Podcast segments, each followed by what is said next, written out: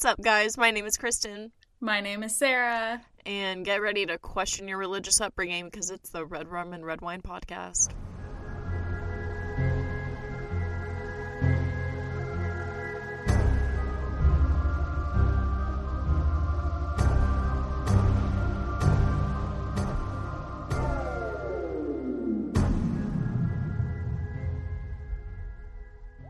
Kristen, I think we're both drinking beer this episode. What I think we're- over there. I'm getting hints of grapefruit of the Shiner Shinerbach kind, and uh, it's fucking a okay. Hell What about you over there? I have a Sierra Nevada Pale Ale. Mm. Many shot. I don't know what I'm getting notes of. Getting It's hints good. of Nevada. yeah, Hoppy Nevada. Gonna need it for this one, to be honest. I heard, so I heard it's a two-parter, and I'm scared. Yes. So to deliver to you guys, hopefully, a seemingly mediocre production of this story. I am making it two parts. Not two super long parts, but um, two enough parts. Yeah. Nice. So, that being said, I am talking about a pretty recent case that pretty much shocked at least the United States when it blew up in the media. And so, if you don't know the case of JJ Vallow and Tylee Ryan Vallow, you may be on some Patrick Star shit and living under a rock. okay, I'm just kidding. I'm kidding. No, no, I, I like the SpongeBob reference. It really brings me joy. Yes. That's serotonin, you know. Yeah. Um I don't know if this case got worldwide attention, but it did blow up, you know, kind of uh for sure in the US. So I did have some, you know, one of the reasons why I made this two parts is because it, in this case involves um a lot of factors, a lot of moving parts, and a lot of elements. So hopefully I arranged it in an okay manner. So, without further ado, to get a better idea of who we're dealing with here, um, obviously I've already mentioned some names: JJ and Tylee Vallow. Uh, another important person in this case and story is their mom, Lori Vallow. Lori Noreen Vallow grew up in California. Uh, she had about five siblings, I believe, or maybe four. She was a cheerleader in high school and was described as outgoing, funny, loving, and was a devout Christian. She was born into a uh, Church of Latter day Saints family. So strong in the LDS community. So from here on out, I will be, because it, it gets brought up multiple times later. So I will be referring to that as LDS for those who aren't familiar with the acronym. Lori, after you know high school and stuff, ended up going to beautician school in Austin, Texas. She was, you know, also as a younger age described to, as always loving that stuff, like doing hair, makeup. Always loved looking at herself in the mirror. Friends mentioned how she always had drama in her life, seeing as how she had been married a few times already at such a young age. Who wouldn't have drama, maybe? hmm so Lori married kind of her high school sweetheart, a guy named Nelson. But they were okay, in one source they married they were only married about 6 weeks and in another I read a year. Ooh. Anyways, their marriage was annulled. And then after that, Lori married a man named Will. She became pregnant with their son, Colby. And after Colby was born, Lori left Will. Lori then married a man named Joe Ryan, whom Lori had daughter Tylee Ryan with. Sometime after Tylee was born, Lori and Joe got divorced. Lori was living and cutting hair in Austin, Texas, while raising her children Colby and Tylee, and that is when she met a man named Charles Vallow. Charles came into her shop to get a haircut, and the rest is history, you could say. They hit it off, they started dating, and friends and family of Lori's actually were kind of excited for her about this relationship um, because I guess, you know, having been married a few times compared to her past relationships, it seemed like Charles was full of life. He had a good head on his shoulders, he had a good job.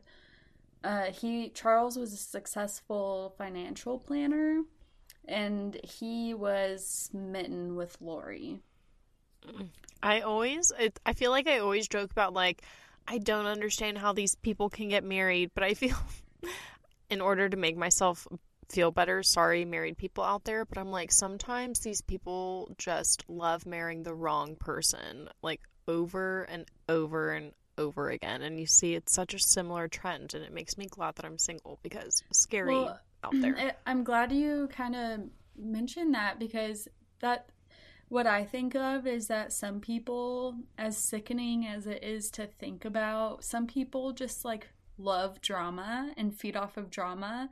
And even when it comes to relationships with significant others, they like like it to be a hyperactive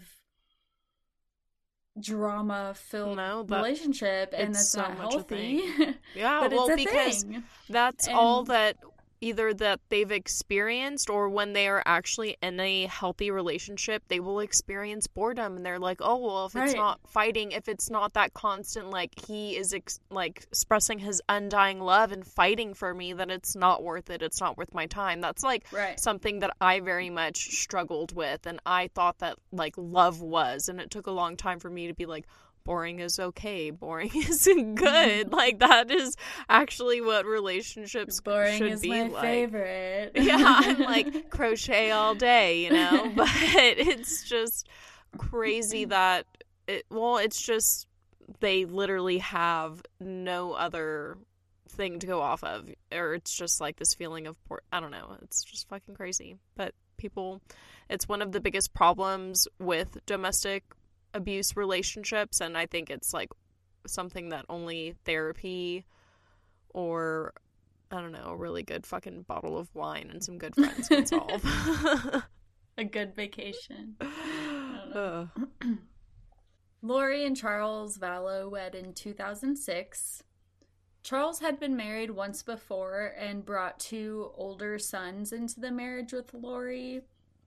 Lori, being married now four times, brought Colby and Tylee into the marriage. The family settled down in the suburbs of Phoenix, Arizona, and they seemed to blend really well together um, and did their thing for, you know, a handful of years. In 2014, their family would expand, actually, which was super exciting for everybody. Charles' sister, Kay Woodcock, who is going to be somebody I'll be mentioning a lot through this story, mm-hmm. along with her husband Larry. Um, but Kay is Charles Vallow's sister. Okay. Kay Woodcock had a daughter who had given birth to a baby boy named JJ. That was short for Joshua Jaxon Kay's daughter could not care for JJ, so Kay and her husband Larry adopted him and brought him home from the hospital. Like, that's how mm. fast the process happened. Kay and Larry immediately fell in love with JJ and described him as like the most delightful baby and the most happy baby. When JJ was still pretty young, he de- developed some issues and was diagnosed with autism. And as you know, he's diagnosed, as he starts to age, Kay and Larry started to think realistically and put JJ's future into perspective. They were both older when they adopted JJ and brought him home from the hospital.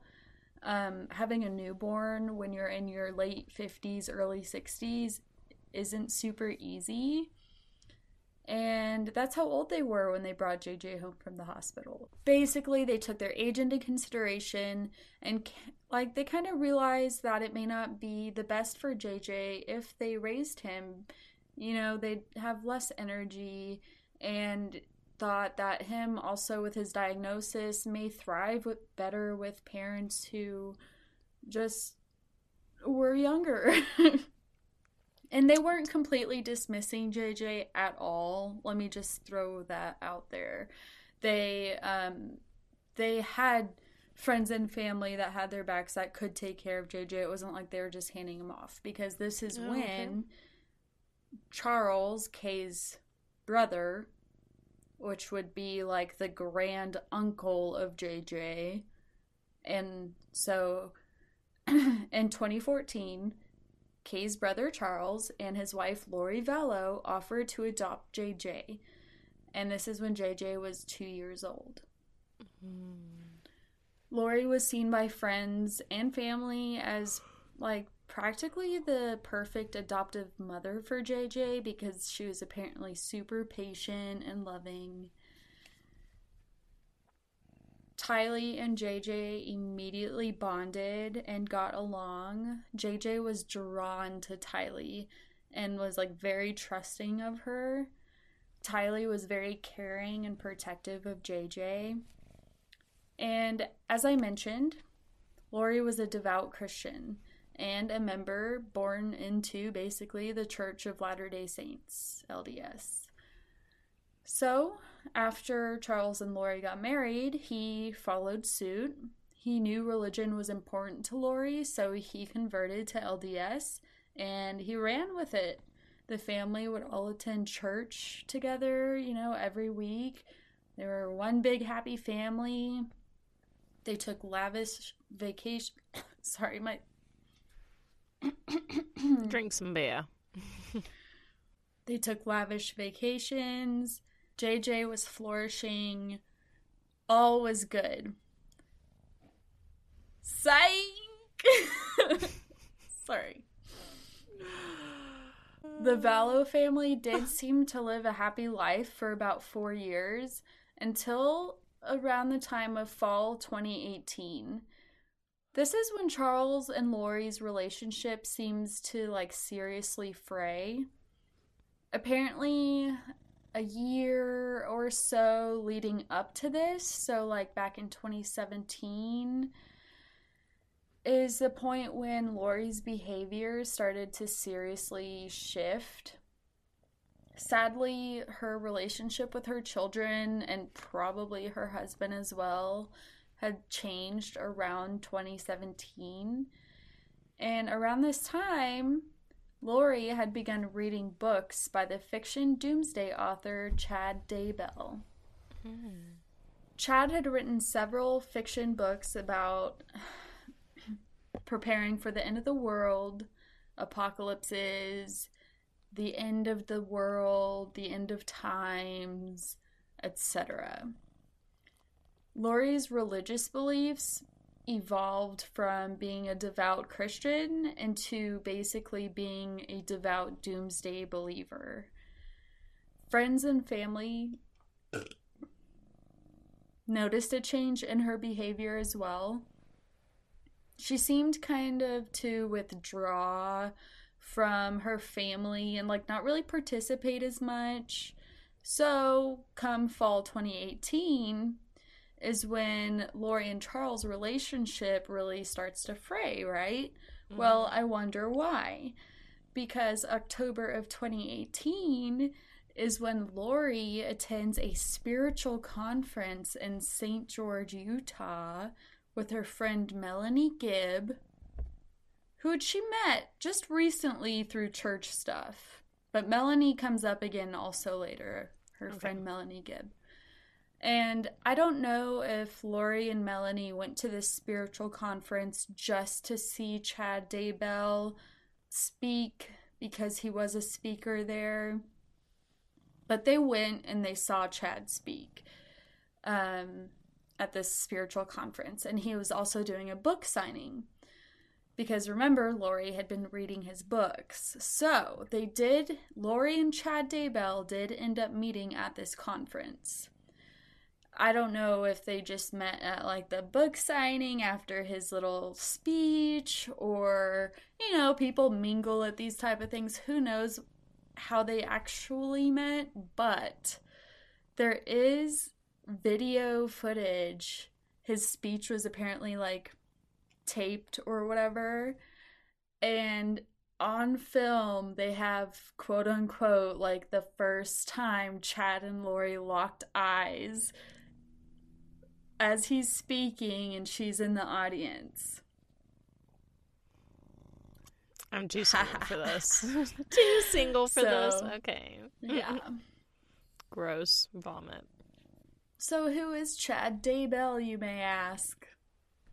Chad Daybell was born August 11, 1968, in Provo, Utah. Not too much about his background don't care. At this point in the story in life, Chad was living outside of Rexburg, Idaho, and was married to Tammy Daybell, whom he was raising five children with, and he had been married to since 1990. Damn. Tammy Daybell was a LeBron. LeBron. librarian there in Idaho. I was like, okay, that could be a last name. mm-hmm. And Chad was a former priest, pastor. Jesus, you got this. Priester. Got this. Priester. That's what I was gonna say. Because that makes pastor. Priester okay. is not a word. I don't think. All right, I need to just take a moment. Chad was a former pastor. I really wanted to dig into that former pastor life, but I couldn't get much information, unfortunately. I think maybe it was when he was younger, so because he did make the majority of his um like living off of being an author as well as being a part of like the publishing business and on his website that is still up I'll mention in a little bit. It uh, mentions how he had been doing the whole author thing for two decades. So he had been doing it for a while.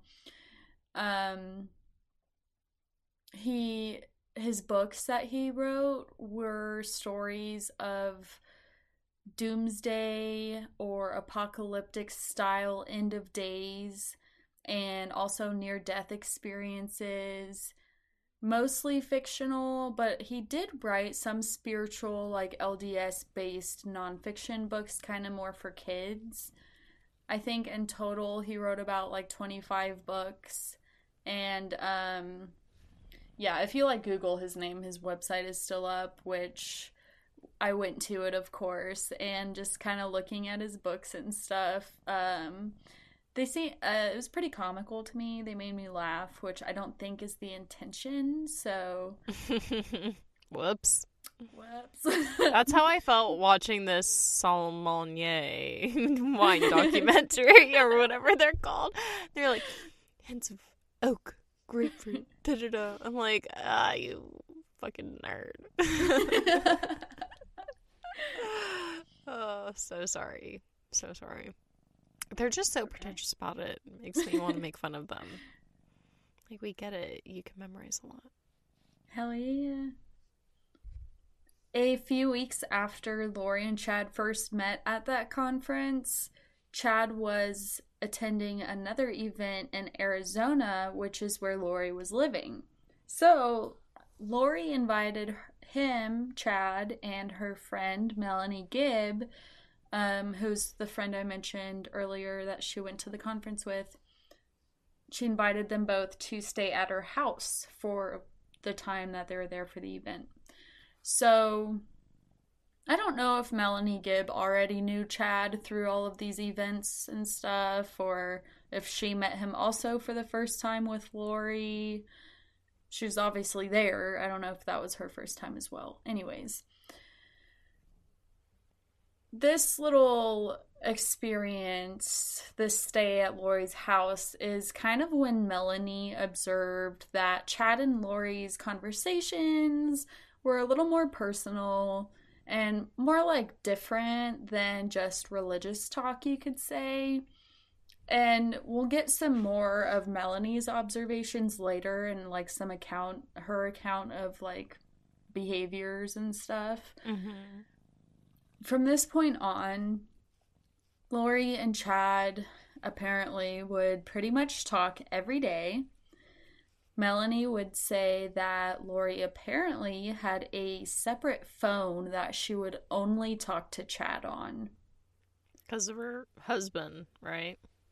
I assume so, because. Okay, yeah. Because she's like still married, yeah. Very much so, yeah. Very much so. Mm-hmm. Mm. Lori and Chad apparently also began to do a religious podcast together, or I also read somewhere podcasts. I didn't dig too much deep deeper into the whole podcast thing. Oh my um, god! Um, just because it one it seemed... their episode is probably still for sure up somewhere, and two her husband was. I mean, I guess coworker podcaster is like the best excuse, but uh, no. I know. Well, and I don't know. It kind of seemed like Charles, Lori's husband, traveled for work. Like not all the time, I don't think, but, but I mentioned a um, an instance later, but it may not have been abnormal for him to travel. So I don't know. Yeah. Lori and Chad basically bonded over their shared beliefs that, like, not only over religion, but like an apocalyptic based system of religious belief. So I'm going to go over some kind of like testimonies or statements from family and friends about Lori and Chad's behaviors or beliefs.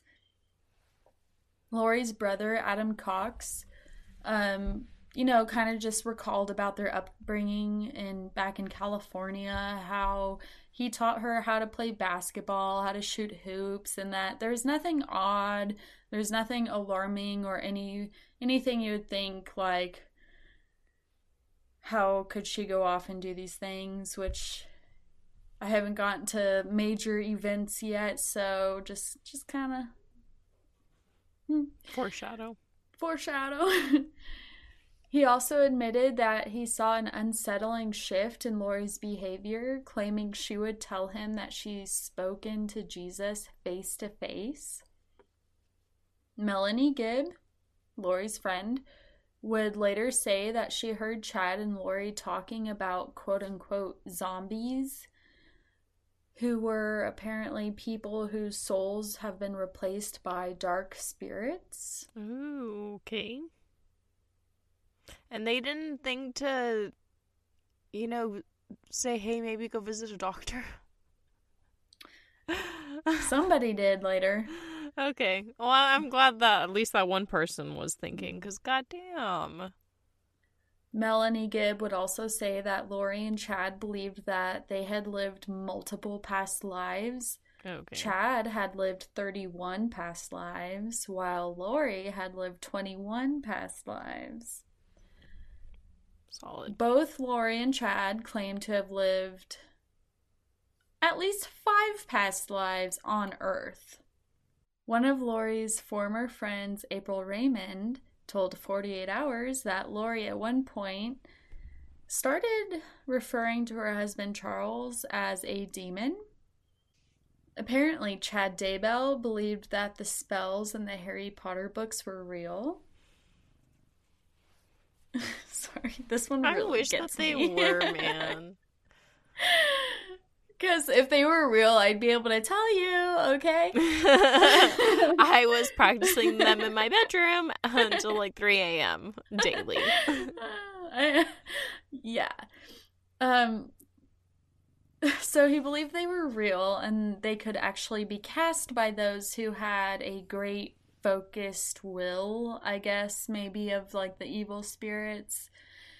Chad also claimed that he believed wizards, sorcerers, and zombies were all real, and that he was an immortal translated being, quote unquote.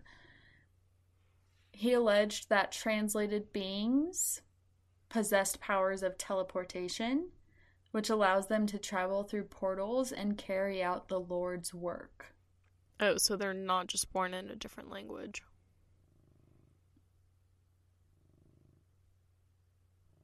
this is a bad joke. Okay, move on.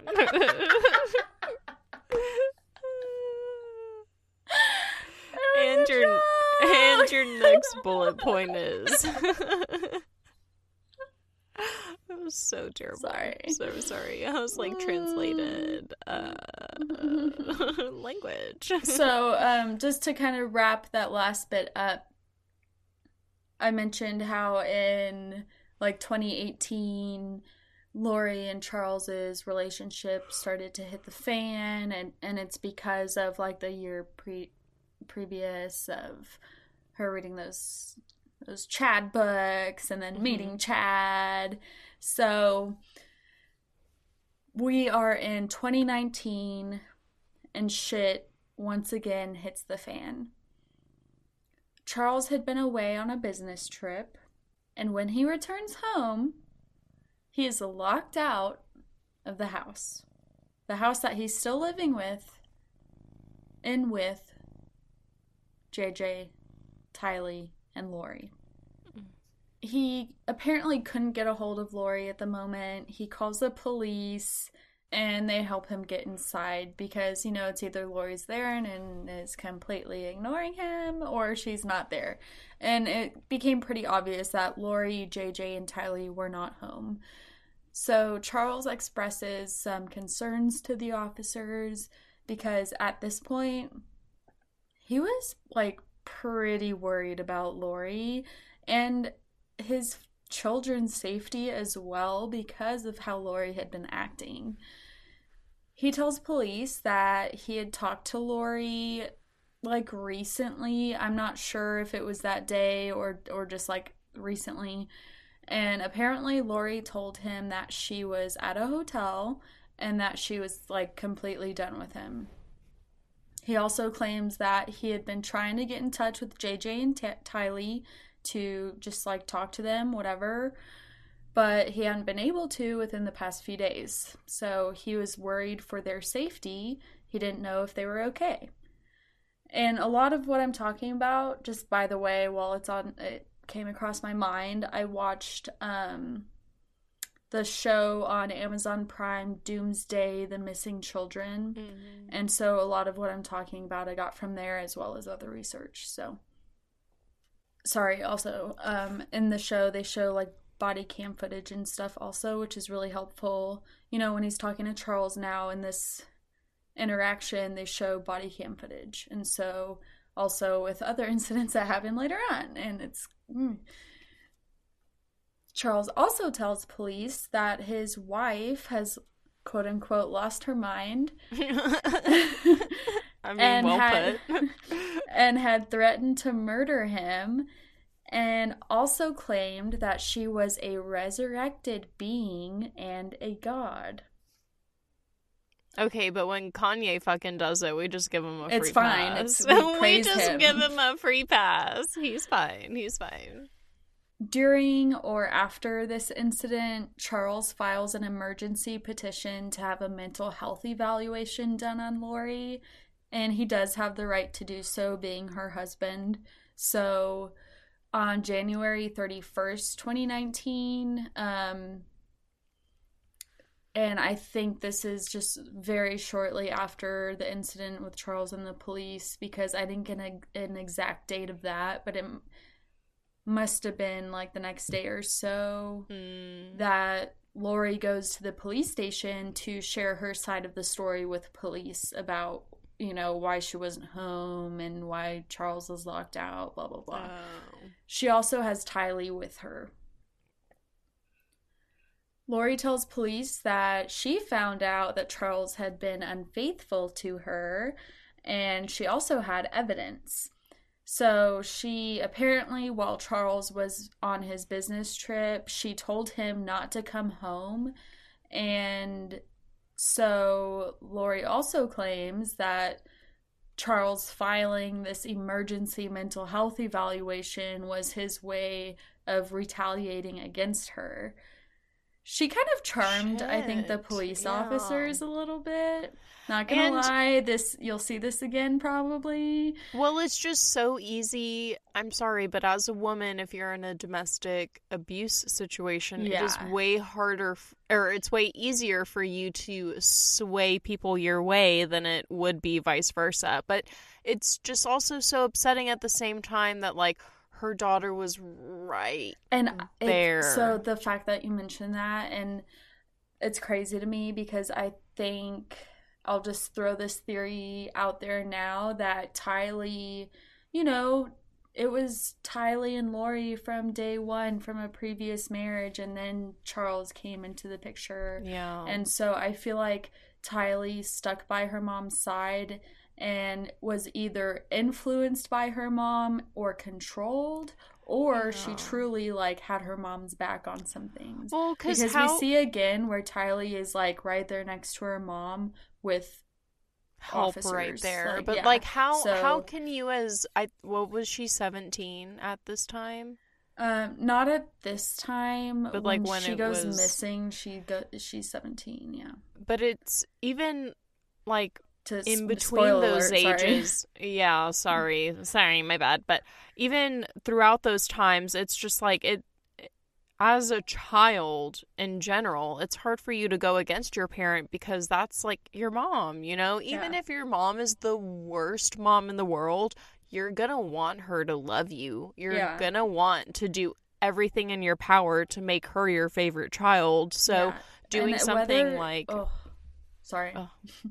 I was going to say whether it's love or control, having it like a single mom with a daughter hits differently either way because you have this special bond and connection and like um protectiveness over each other and so whether it you just think just... that she'll never let you get hurt so mm. you're completely fine so with that her. will anyways lori seemed to maybe like charm the officers because the police officers that spoke with lori assured her that by the end of the conversation they had with her that in their opinion she seemed you know sound of mind but the evaluation did still need to be done because her husband filed the emergency petition for it and police Lord, aren't mental health officers right that can but they say. but they you know de- just because of the conversation they had with her, they felt the need to share with her their opinion on her mindset. So yeah, true. And I'm not trying to bust, but I'm just saying I get no, but it that's just me kind of also saying like how Lori was kind of charming them and maybe talking with them because another thing that reappears later is her kind of attitude and um, demeanor with police officers. So it's just the she was very much so like, haha, oh my god, it's just my ex husband. Some of the worst people in the world are like the smoothest talkers, and I just don't think sometimes that there's enough training in the world for that, which is so terrifying. Yeah. Um, Lori does willingly go to get the mental health evaluation, and she's cleared within a few hours.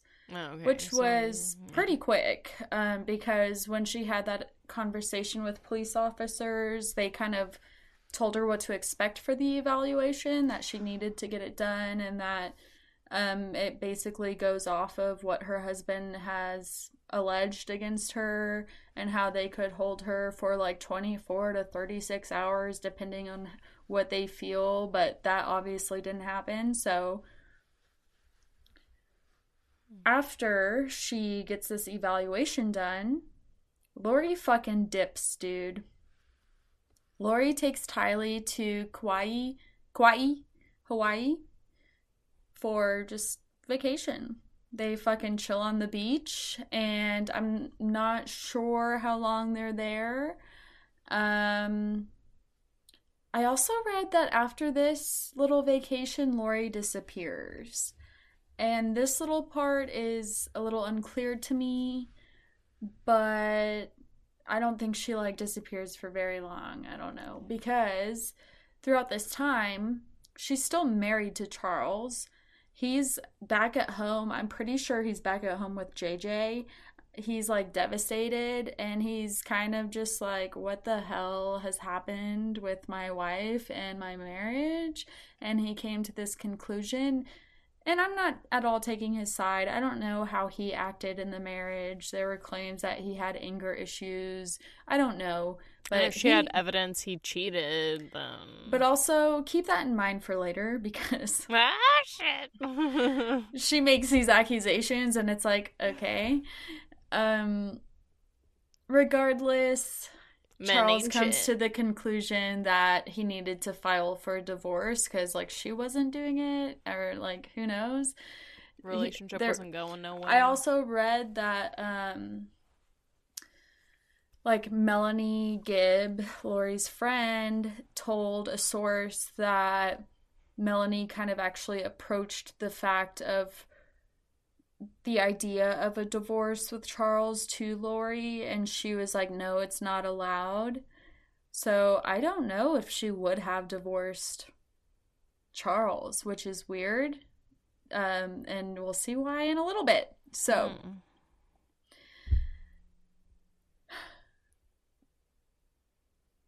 In February of 2019, Charles files a petition to dissolve his marriage to Lori.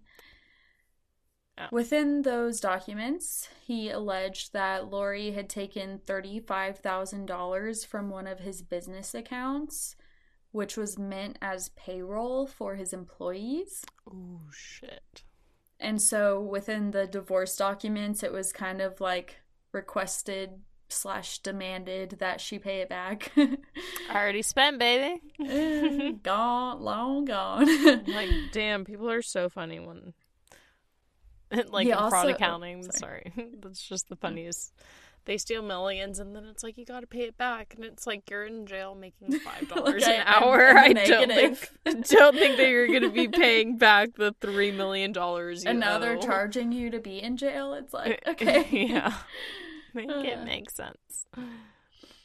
Charles also claimed that Lori's religious beliefs had taken a strange turn or shift over the past several months. She apparently claimed to be a translated being who was immortal and didn't need to eat.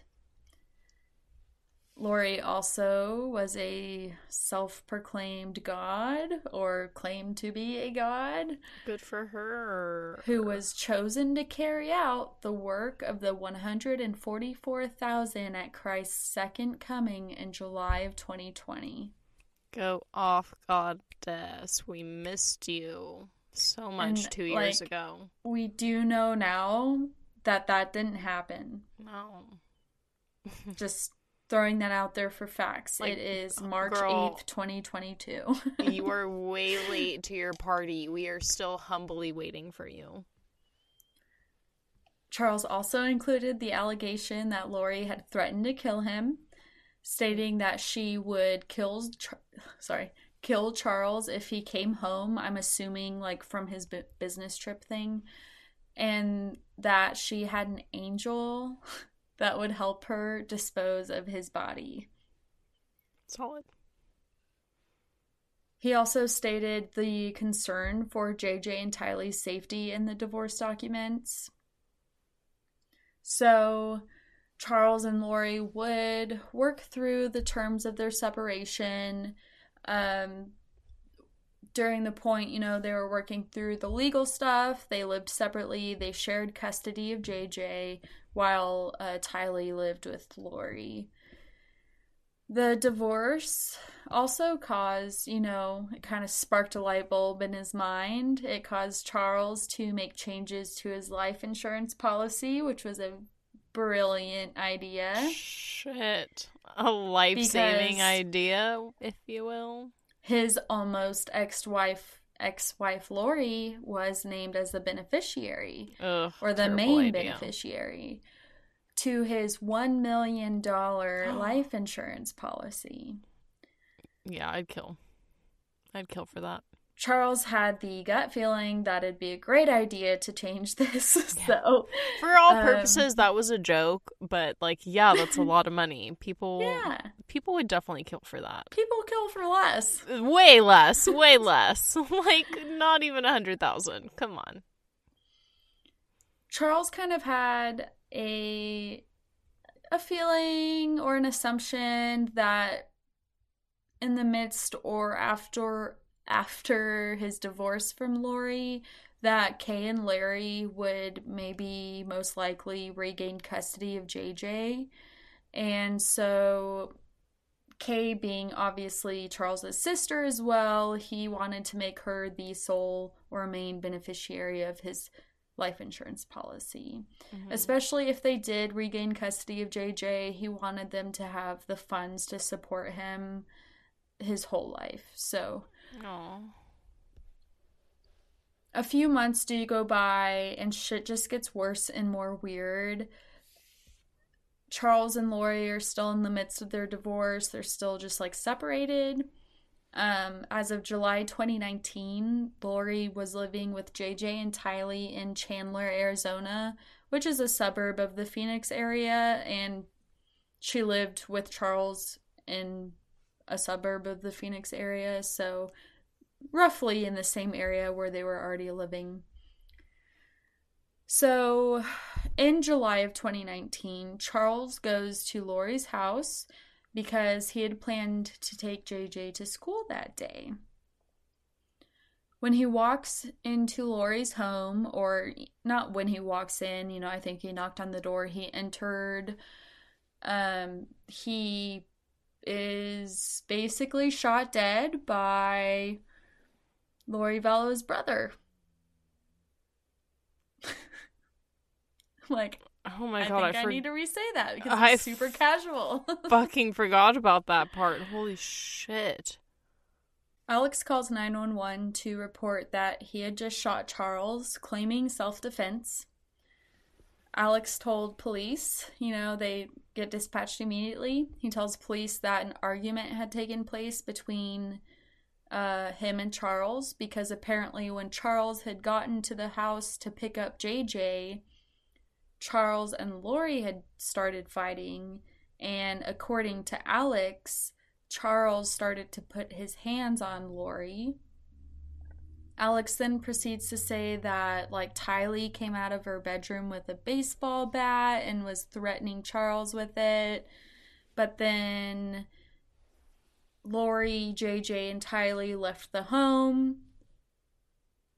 Charles and Alex continued to argue and apparently Charles like picked up the baseball bat that Tylee originally was holding and hit Alex with it a couple times or one time.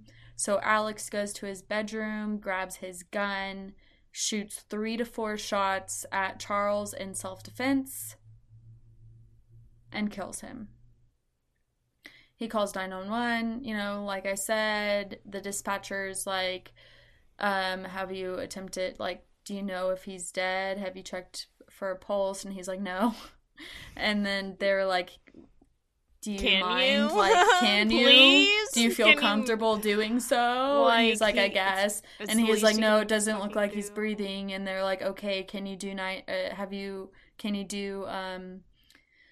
CPR, CPR, and he's like, uh, no, I don't know how. And then they're like, okay, we can walk you through it. And he's like, oh, uh, okay and so it the whole so just his his conversation with the 911 dispatcher and then his conversations with police are a little off-putting and that's where I'll end my opinion so um it just sounds kind of like a setup like Alex claims yeah. he was just staying at Lori's for the night and um all of this happened the next morning so as you know, body cam footage in the show I watched showed police officers in front of the house, kind of on the curb in the street with Alex, and they're asking him questions.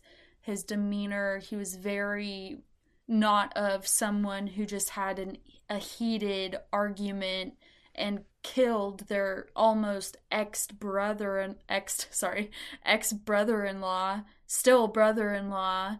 He was very calm and controlled in his answers and responses. He was just sitting there on the curb, very, very calm. There was no emotion, no like sadness, no anger, no empathy, no sympathy, no urgency as to what happened. As Alex was being taken from the home down to the station for further questioning and statements, Lori and Tylee return back to the home. So then we get body cam footage of uh, Lori and Tylee engaging with police. They had only lived at this house in the Chandler, Arizona area for about three weeks. So Lori and Tylee both had stories that kind of backed up the claim of self defense by Lori's brother Alex. But both Lori and Tylee's behavior and demeanor with officers was a little strange, at least to me as well, because as they were you know, like body body cam footage shows they were on the street, like in front of the house, and um, Lori was kind of like at the hood of the cop qua, cop, cop, qua. Jesus, like smiling and kind of laughing with police officers. Like she, like was joking with them. So apparently before she had gotten there officers were talking with some neighbors and a lot of the neighbors weren't familiar with the family and it's because they had just moved in.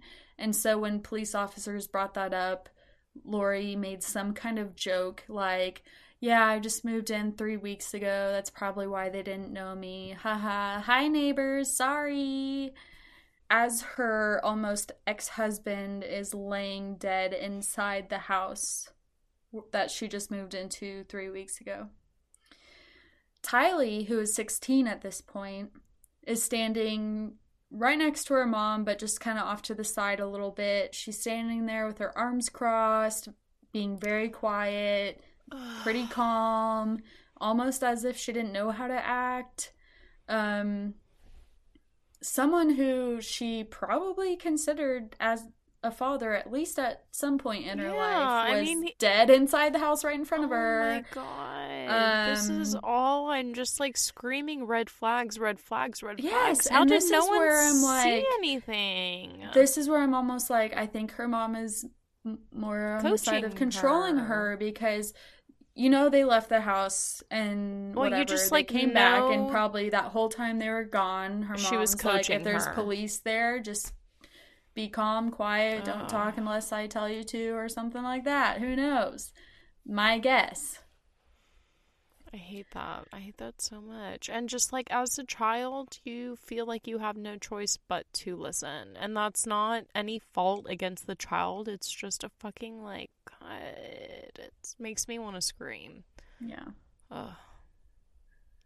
So, um, Lori's brother, Alex Cox, I don't think I said his last name earlier, but Alex Cox maintained his story of self defense and he was released from being questioned that same day and no charges were ever like brought to him for any serious like crime against Charles because of the self-defense claims. So poor Charles and like I I don't know if he'll well I guess like charges haven't been brought up against him technically, so maybe well, they could Kay, later on, but Kay and Larry Woodcock did not believe a drop of this story. Remember, Kay is Charles's sister. So yeah. when she hears her brother gets shot and killed after this heated argument, she and Larry were both like, This is just not like Charles. Like, it's not like him. They don't believe like a drop of the self defense story. And so it's devastating, but also just listen to this. So, about a week later, after Charles's death, Lori was absolutely shocked to find out that she was no longer the beneficiary on her husband's million dollar life insurance policy. Oh. And like, oh, I like that makes me even more upset because that's probably the only reason why he was killed. And then, oh, like, I'm so thank you, Charles, for being a smart ass hoe and changing that policy. But God fucking damn it. I like, oh my God. Yeah, I'm pulling my hair out.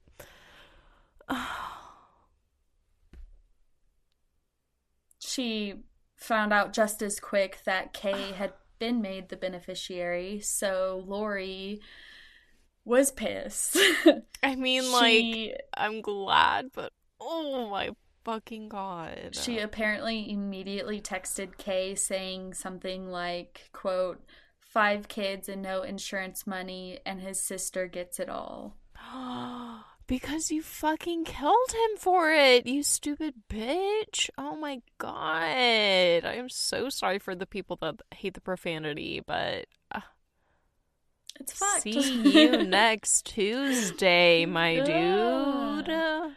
And also because of, you know, how pissed she was, Lori cut Kay out of her life pretty much completely, Dude. which was detrimental and so damaging to Kay and Larry because they were still very much loving grandparents to JJ. Yeah. They were still very much involved in his life. Dude. They lived in Louisiana while, you know, JJ was living in fucking Arizona, wherever always... have you, and they always got to bring the kids in. I'm like, it's yeah. not, it has nothing to do with them.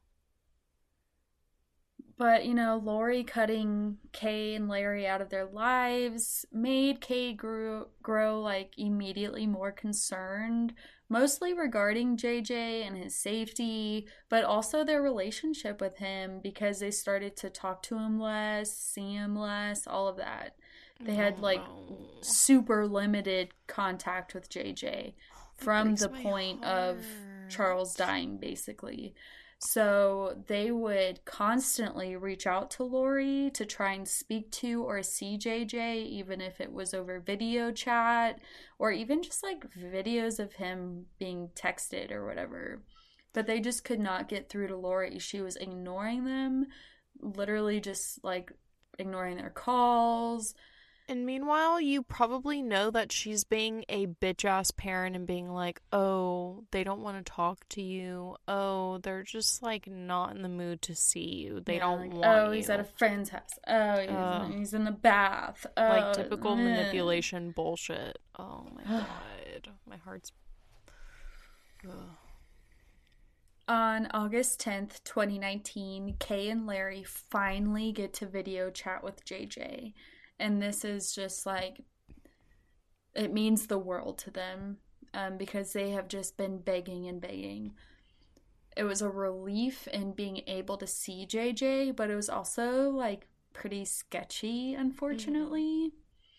Kay and Larry described how JJ was almost like staged in front of the camera and he was kind of looking past the camera as if someone was standing behind it and you know, like luckily Kay and Larry had enough time to tell JJ that they loved him and that they missed him, but then abruptly JJ would be like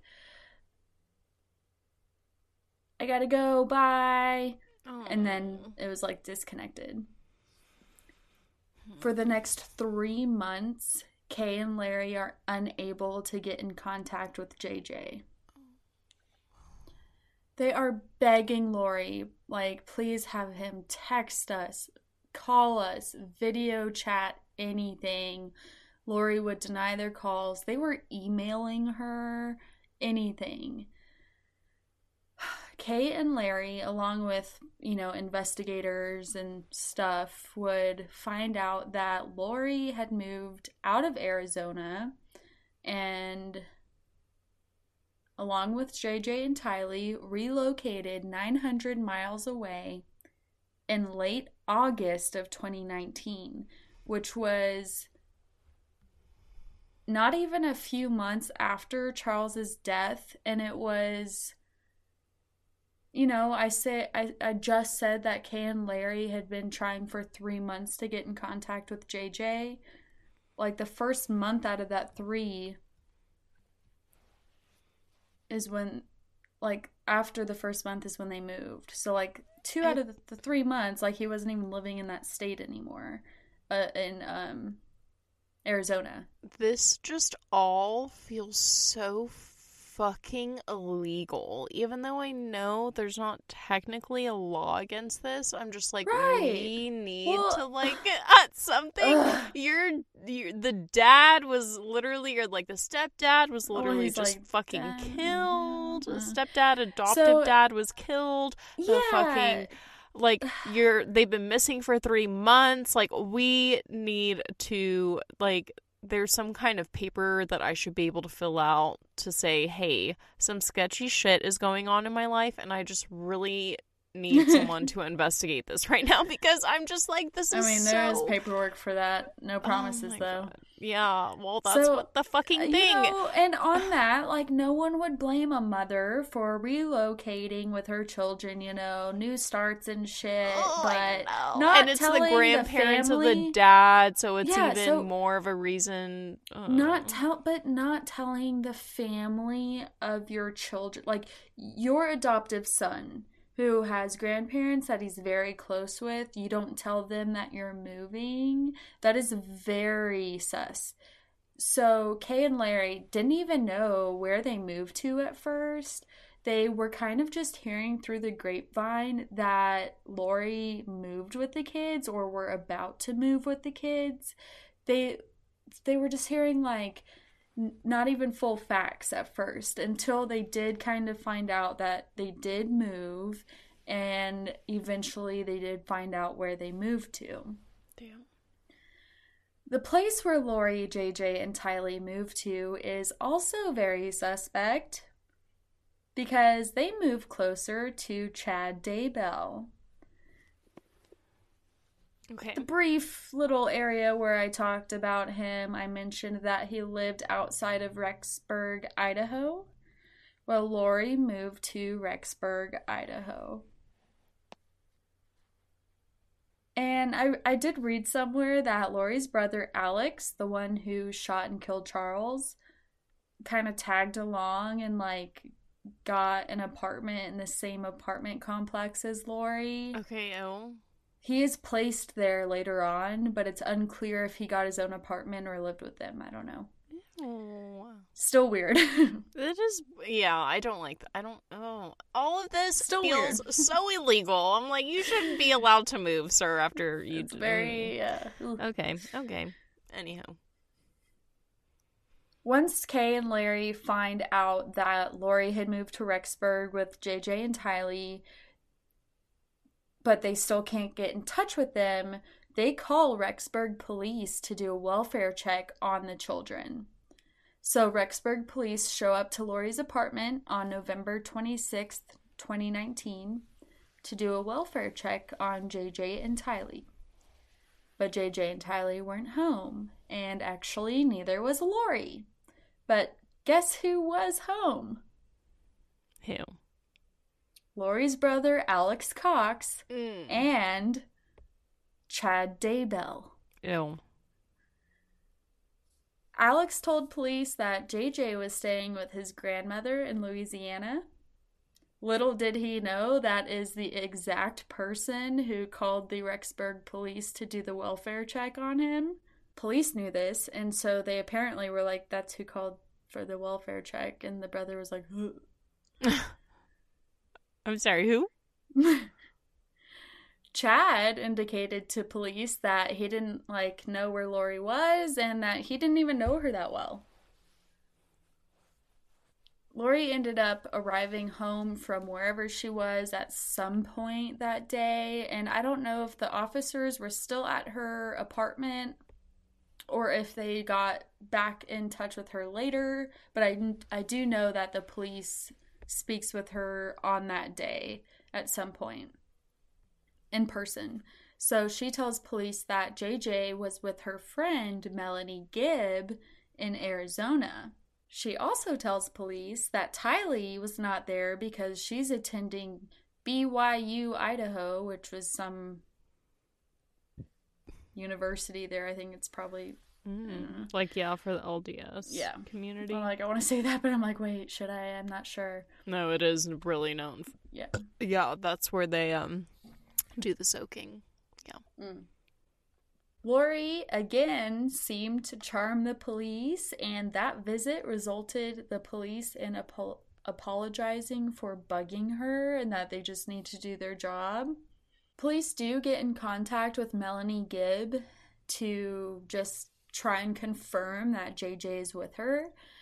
And when she not only states that she does not have any children staying with her, but tells them she hasn't actually seen JJ or Tylee in months, police get, uh, you know, more red flags popping up. So they go back to Lori's apartment the next morning to put it nicely, tie up loose ends. They arrive to an empty apartment. Oh my god. Illegal. Illegal. Nothing was left in the apartment, no belongings besides, and this is how the show put it. There could have been some other random crap in there, who knows. But basically, besides a pill bottle containing some of JJ's medication. No. Oh, why does that kill me? Why? Oh. Yeah, because it's like, oh, you're looking for JJ. Here's the shit not, he doesn't need. He doesn't have it. Or the, here's the shit he needs fucking, and he doesn't have it. Yeah. Like, he's not getting the one bit of medication that he fucking needs. Like, oh my god. After getting word of this, Kay and Larry grow even more concerned for JJ, and now they're realizing that they don't even know where Tylee exactly is and if she's okay if she's safe, you know? What a and... fucking terrifying realization. Like yeah, you can't and... find one child and now you're like fuck with the second one. Oh my god. Right. And so obviously Tylee was just as much as a grandta- granddaughter to them and so now also Lori has skipped out of town. Nobody knows where she fucking bolted off to it officially went from like for Kay and Larry to, and for other people who cared just as much that like we're really worried because we can't get in touch with JJ and Tylee to like oh shit they're like missing missing. No one has seen them. No one has heard from them for actual months now. The picture is not looking good and it's not adding up and it just makes you think like how when there were so many people that were wondering and caring for these people, were they yeah. allowed to get away with it for months? It's mind boggling. About two weeks later, after this whole like welfare check slash Lori disappearing thing, Kay and Larry receive an unexpected call from the police in Arizona. They share that Alex Collick, Alex Cox, Lori's brother, is dead. He had died, apparently. You know, cause of death was due to natural causes, blood clots. But Alex and Lori's other brother, Adam, said that he himself, as well as their father, had blood clots, but Alex had never had any blood clots. So to him, his brother Alex's cause of death was pretty like strange and it was kind of fishy to him, just to throw that out there. But, you know, w- whatever happened, Alex, you know, whether he really killed Charles in self defense, whether he really died of blood clots, he was also a person who very likely knew where JJ and Tylee were. So the chance of possibly getting any information from him died along with him. So Damn. December 24th of 2019, now that police had gotten involved, the case had kind of grown and they started to realize how serious this shit is. So on December 24th, 2019, Rexburg police issues a police well, I don't know if it's Rexburg police or like the higher ups, whatever. Rexburg issues a press release regarding JJ and Tylee's disappearance and their story um, blows up basically throughout the United States. I don't know if it blows up worldwide, but I remember when this case blew up in the media Me just too. because as I mentioned in the beginning, it has a lot of moving parts, it has a lot of elements and shit that just adds to the bizarreness, the strangeness, and I'm, you know, not only are these two innocent children missing randomly for whatever cult belief reason, but like two other dudes are killed in the midst of it and and it was just like these children were missing for months and it was a major question of how do we as people in America let this slide by especially with the history that this family had it's fucking yeah. shocking and it's really not similar, but it's just like there are a lot of things that I see in the case that I'm talking about next pop up as to like how can we let this happen and it's like well the court system and the way that we run our judicial system and everything like that I hate to say it but a lot more times than not it makes it like not easy but it it makes it happen it's yeah. just like it's not perfect and it needs change and there's flaws, but it's just like so crazy to wrap your head around and like I don't know, it's that fine line between between like you have to understand that like well, you're talking about one case out of a thousand, but like yeah. I remember watching this case on the news and just thinking, how these kids have been missing for months and like no well, one Well, and part of the whole media frenzy, how they portray it on the news and and stuff is that they have this mom who she, you know, she's good looking and smooth talking. Smooth talking Christian woman who charms police officers and so people it's hard for some people to believe like oh some she'd do something really bad and and so, that like women in general are able to do something that bad like yeah. even as a mother to your and, own child uh, and uh, yeah we're gonna have to save this rant for the end but at this point when um you know i mentioned that the press release regarding jj and tylee is done and it it blows up in the media. This is also when they, I think, officially released their missing poster, and I wasn't super clear on like how old they were at at this point where they've been declared missing. So I know I kind of mentioned it earlier, but Joshua Jaxon Vallow, aka JJ Vallow, was seven when he went missing, mm-hmm. and Tylee Ryan or Tylee Ryan Vallow was seventeen. So babies. The search for JJ and Tylee also kind of triggered an investigation. Well, you know, when like someone is missing or when someone dies, you always look at uh who they know, the family and um what could have caused this, the outlying factors and so, of course, JJ and Tylee missing triggers an investigation into the death of Alex as well as Lori's husband, Charles. Finally. And what's interesting is that Alex killed Charles, but now they're both dead. So.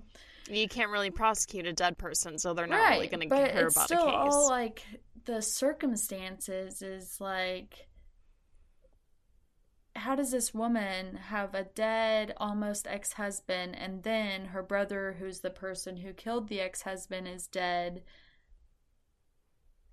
it's just very strange and it could have been just how things played out but it is strange and okay. like we don't autopsy for all drugs so hmm. lori at this point in this investigation or whatever is still MIA. Like how I mentioned after the welfare check, she disappeared. She's like still disappeared. She's still but, gone.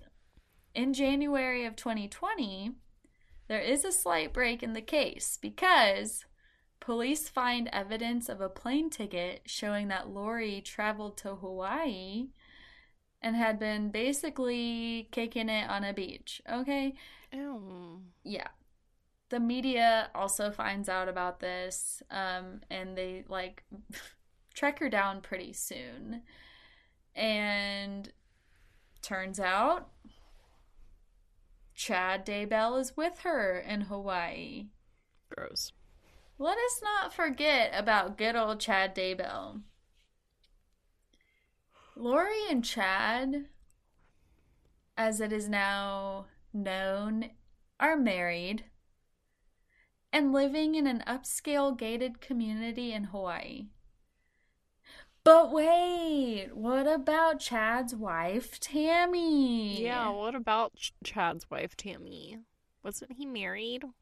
As of October 2019, Chad was still married to the mother of his five children, Tammy Daybell. I'd be so fucking pissed after five kids. so sorry. Until the 19th of October 2019, tragedy strikes the Daybell family and Tammy passes away. Garth Daybell, one of Chad and Tommy's five children, said that Tammy passed away in bed and that he and his father, Chad, called 911. According to Tammy's children, the coroner who did Tammy's postmortem exams and stuff told them that Tammy's death appeared to be natural and because of this and because their mother like had been previously sick and she hadn't been in the best health, they declined an autopsy. Dude, I, illegal, illegal, illegal. and, uh, I, so many lives are affected by this story that I forget about. That is now Holy fucking dead. shit. God damn. I am so sorry for the profanity, but like, ooh. I'm not sorry. it's just like, how can you keep. Oh my gosh.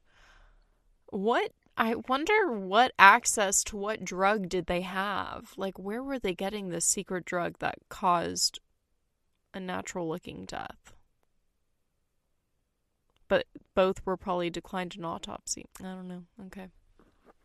Who knows? Gosh. We'll never know. We'll never know now.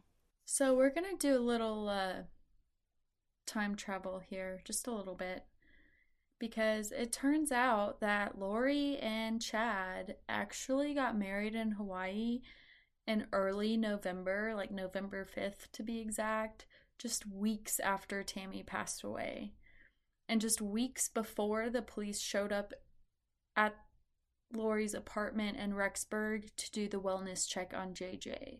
So I think they like went on vacay to Hawaii because they both love Hawaii, got married, came back. Kind At of like that wellness check, may I remind you that Chad told police that he didn't know where Lori was and that he had hardly knew her. Red Ew. flags. Yeah. um, Chad's and Lori's wedding photos from Hawaii also show that they were alone in Hawaii early November. And I guess after that welfare check happened, they got sketched out. And because, like I mentioned, the police went back that next morning and they were gone. Like the apartment was empty. So I think that is when they dipped back to Hawaii and they basically ended up moving there because like i mentioned uh, they were found living in an upscale like gated community But technically, it was like since before the wedding that anyone had seen both of the children. right so at this and- point jj and tylee are still missing and the like last actual sighting of either of them were like in september Ugh. of 2019 God. So, Lori and Chad are in Hawaii living their best lives. Both of their very previous spouses are dead, and Lori's two children are missing. And they do not seem to care. because once media tracks them down, um, like in the show I watched, there's a clip of a local Hawaiian uh, anchor or uh, you know media person talking to Chad and Lori as they're like walking through a parking lot and he's you know throwing out questions and he's like people all around the country are praying for your children. And she just replies with this snarky comment like oh are they? Thank you. Or like something like that. It's just like very odd how um Lori and Chad seem to be completely evasive and uncooperative. Yeah, how can you even? I mean, like, I'm not going to tell you how to grieve, but you're right. Um, I mean, not only throughout this whole like debacle of your children missing and the investigation, not only do you kind of like run off to Hawaii, but you mislead police to say they're safe somewhere else, and um, you, oof yeah, big oof. Oof. Hawaii police get a search warrant for Lori and Chad's home in that upscale community. I'm pretty sure it's just not just a condo. Obviously, it was a nice condo, it was an upscale community, but just to put it into perspective in the kind of household they were living in, considering they were supposed to have like two kids living there with them. Police find nothing that ever suggests that like JJ and Tylee ever lived there.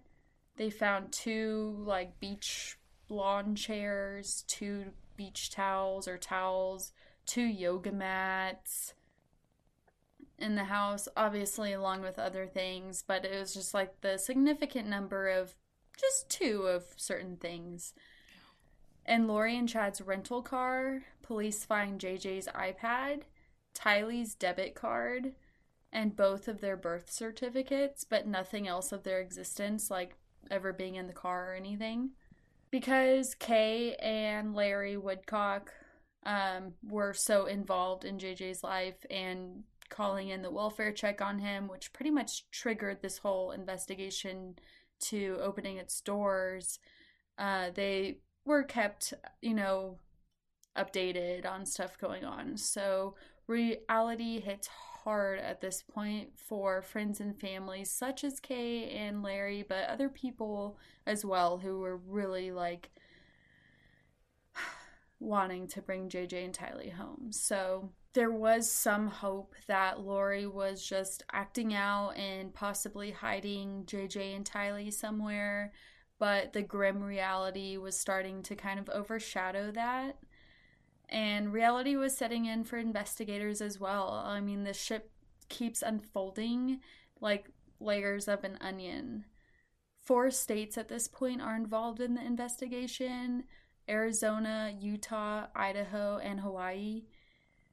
Madison County Court in Idaho did end up issuing a court order for Lori to show up in court with JJ and Tylee to prove they were okay and they had given her five days to do this. So Lori had a five day deadline to fly from Hawaii with her children to Idaho to prove her kids were safe in court or somehow get them there. Or she would be held in contempt, basically, like she would be arrested. So, damn. The deadline for Lori to bring her kids in you know, to prove their safety was 5 p.m. on that fifth day, which would have been January uh, 30th of 2020, mm-hmm. I believe. And uh, Kay and Larry were like present in Idaho that day, like waiting to see their grandchildren. But the deadline, 5 p.m., approached, and Lori had not arrived with JJ and Tylee literally at like 505 507 p.m after the deadline kay made a media presence. She made she like did like a little press conference just because at this point the media was all over this and it was a huge deal that Lori did not show up with JJ and Tylee because I mean, if she was being evasive before and uncooperative before, then what is she now?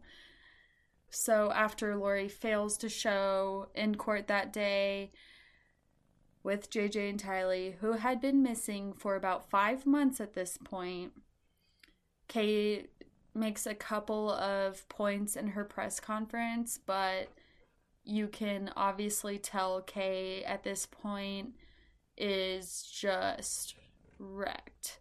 Before, she had always been a little optimistic, very, very like just optimistic about seeing JJ and hoping they're okay. Him and Tyler are okay. But in this press conference, her body language, she is just overwhelmed with emotions. She struggles to find her words. She admits that she's less optimistic for a positive outcome at this point. And she looked at the cameras at the press conference and spoke to Lori and Chad and just asked her or asked them to show her the children. Just mm. please let me know they're okay. Damn. And this is where I'm ending No. part one Oh my god. of JJ Okay, yeah. Vallow and Tylee Ryan Vallow. Yep. No. I need to hear the second part. Uh, soon. Fuck. All right. Ugh, like I know how it ends, but at the same time, I never uh, looked into real detail, and there are just a lot of details that I did forget about this story. And It's crazy. oh, it's mind-boggling how this shit is allowed. A lot of people dying, which is I- weird. I'm so amazed by the people that are not only like affected by this, but also die because of this case. Because it's way more than. Oh my god. Oh, all right. Well, part two. Um, don't know when we're getting it, but we will get it to you. Sorry, at some point. But until then, you can look at all of the latest and greatest. I don't want to say photos because have yet to post any, but I will do it uh, tomorrow. It's on my schedule. Yeah, follow us. At RARW podcast. And be sure to hit us up with an email if you want a certain topic uh, or any of the such. Red Rum and Red Wine Podcast at gmail.com. Um, but yeah, until next time, guys, stay safe out there. If you see something, say something. And now you're going to tell me everything about this case. Okay, bye. I just really